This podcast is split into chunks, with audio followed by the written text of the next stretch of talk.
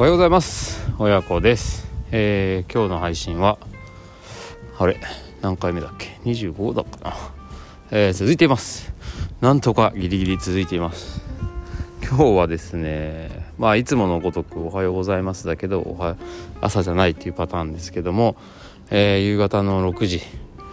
っと今から急いで保育園にあの三男けいちゃんを迎えに行くところなんですけども、えー、今日はちょっとや夜勤明けでですね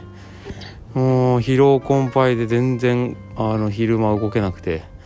えー、今お迎えの途中になんとかああここで撮っとかないと今日できねえなと思って撮っているところです、えー、今日はえっと昨日までお話ししたスキー家族旅行でスキーに行きましたよっていう話の、えー、スキー場編が終わりましたので、えー、とりあえずとってもいいスキー場だったんでスキー場の紹介をしておこうかなという予告をしました。ええっと今回行ったスキー場はですねあの福島県の南会津っていうのかな高津江スキー場っていうところで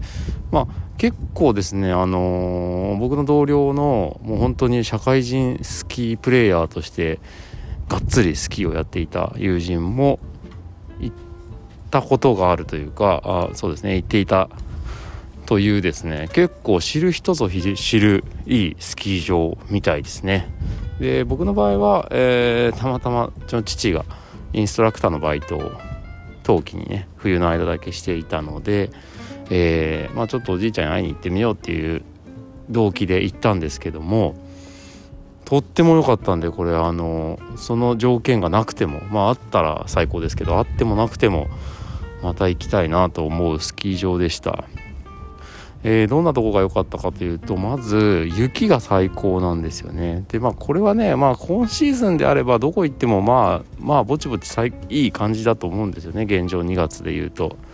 あの雪も多いみたいなんで。なんですけどそこはですね特徴的なのはあのまあいいのか悪いのかは別として人工降雪機がないという。だからもう全面天然雪っていうんですか？うん。でしかまあスキー場が 開設開場できないという運営できないというですねそういうまあなかなかあの 覚悟のいる スキー経場経営をされてるんですけど、まあ、今年に限っては、えー十分な雪があったということですね。であと人工降雪機の雪がないのでとってもパウダースノーで有名だそうです。今年はとってもあの条件が良かったんで、まあ、今年だけでねあの必ずいいというのは言えないんですけどまあでも、えー、パウダースノー天然雪、えー、で有名だそうです、うん、これはあの友人のその社会人スキーヤーもやっていた友人に聞いた話なのでまあほぼ間違いないかと思います。うん、っていう、まあ、スキー雪の良さ。それから、まあ、やっぱり空いてるあのー、公共交通機関で行けないので多分スキーツアーとかねあのバスツアー僕も学生とか社会人の若い頃よく行きましたけど、えっと、バスツアーはまああるっぽいですね。あのバス大型バスがくっついてたんで駐車場に。なんだけど僕はね見たことないんですよあのチラシで。あのるるぶとか。るるぶって今ないのか？あれ？どうなんだろう？あのビッグホリデーとか もうやってんのかな？ちょっとよくわかんないですけど。あのそういういわゆる日帰りスキーツアーとかで福島県たかつえってまあ福島県っていうページにあんま合わせてなかったかもしれないけどあんま見たことなくてネットでも見ないな。うん白馬とかね上越とかの方になっちゃいますもんねどうしても。だからねすっごい空いてるんですよね。この間3連休だったけどもう全然リフトなんか待つことなかったしあのー、混雑してて危ないってこともなかったしまあだから子供たちを試し滑りさせるにはもう最高のスキー場だなと思いました。まあ、ただねさすがにあのレンタルとかは、まあ、朝一は並んでましたけどうん。まあでもその並び方もねあのー、他のあのー、近隣都心の近隣のスキー場に比べたらもう全然緩やか。あもうひどいとこも本当にこれ何時間待つんだよみたいなねことありますかね。そういうのもあってスキー板買っちゃったんですけど子供用に。サイズがね。あの合わなくなると知っていながら、うん、買ってしまったっていう。まああの関東近郊のスキー場とは比べ物にならない混むといっても比べ物にならないぐらいのあのレンタルの混雑さということでまあ雪と、えー、その混雑さ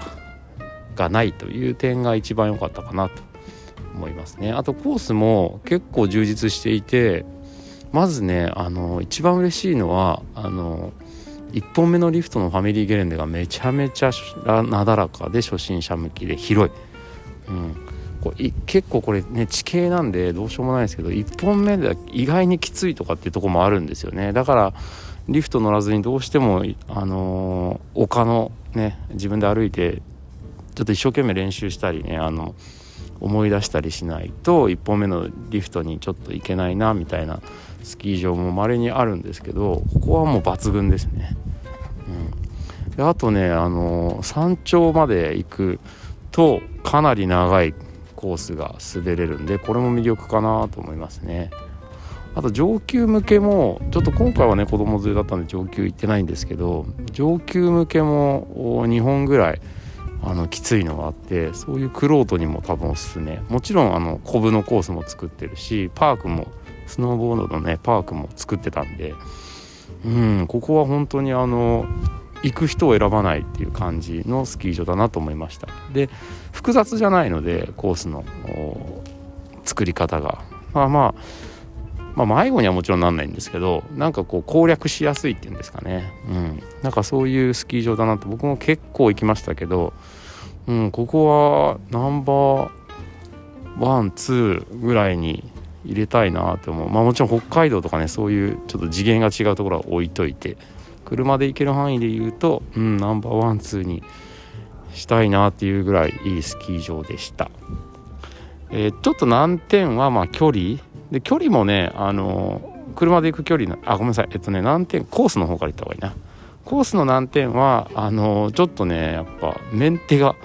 お金ないみたいであの1本目のリフトまで結構歩く、結構って言ってもそのちょっとなんですけどスキー靴で歩くねスノボ靴とかスキー靴で歩くとしんどいぐらいのちょっとした歩きが1本目のリフトに向かってあるっていうのがまあちょっとね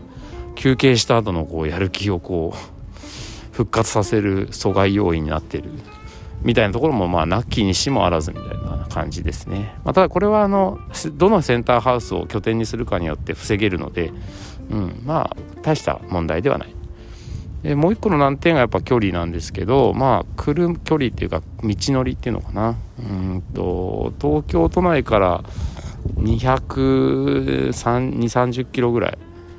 なのでまあその白馬とかねその辺ぐらいの感じかな。ちょっと出発地点によりますけど僕の感覚だと白馬行く感じ。でまあ白馬と同じように高速降りてからがまた長いんですよね。ここがちょっと難点かな。やっぱ上越ねあの新潟の方は関越降りてからスキー場が近いんでうんやっぱあの行き来を楽したいなと思うとそっち行っちゃうんですがあまあそこのね行き来の下道だけちょっと頑張ればあの遊んでる最中が楽なので、まあ、僕はこっちの方がメリット大きいなと思いました。あとね混まない。あのー今回ねまあ僕もあの意地が悪いってわけじゃないですけどあの高津江から帰る3連休の最終日の高津江から自宅までとあと新潟から自宅までとかあと白馬から自宅までとか Google マップで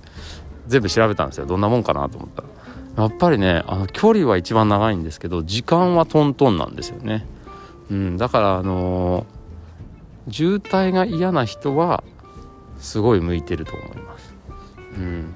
まあ、ぐーっと走り続けるの嫌だから渋滞の方がいいっすみたいなね、同じ時間だったら、そっちの方がいいです、近い方がいいですっていう方には向かないけど、僕みたいにあの、渋滞嫌いですっていう人にはうってつけの方角っていうんですかね東北道、うん、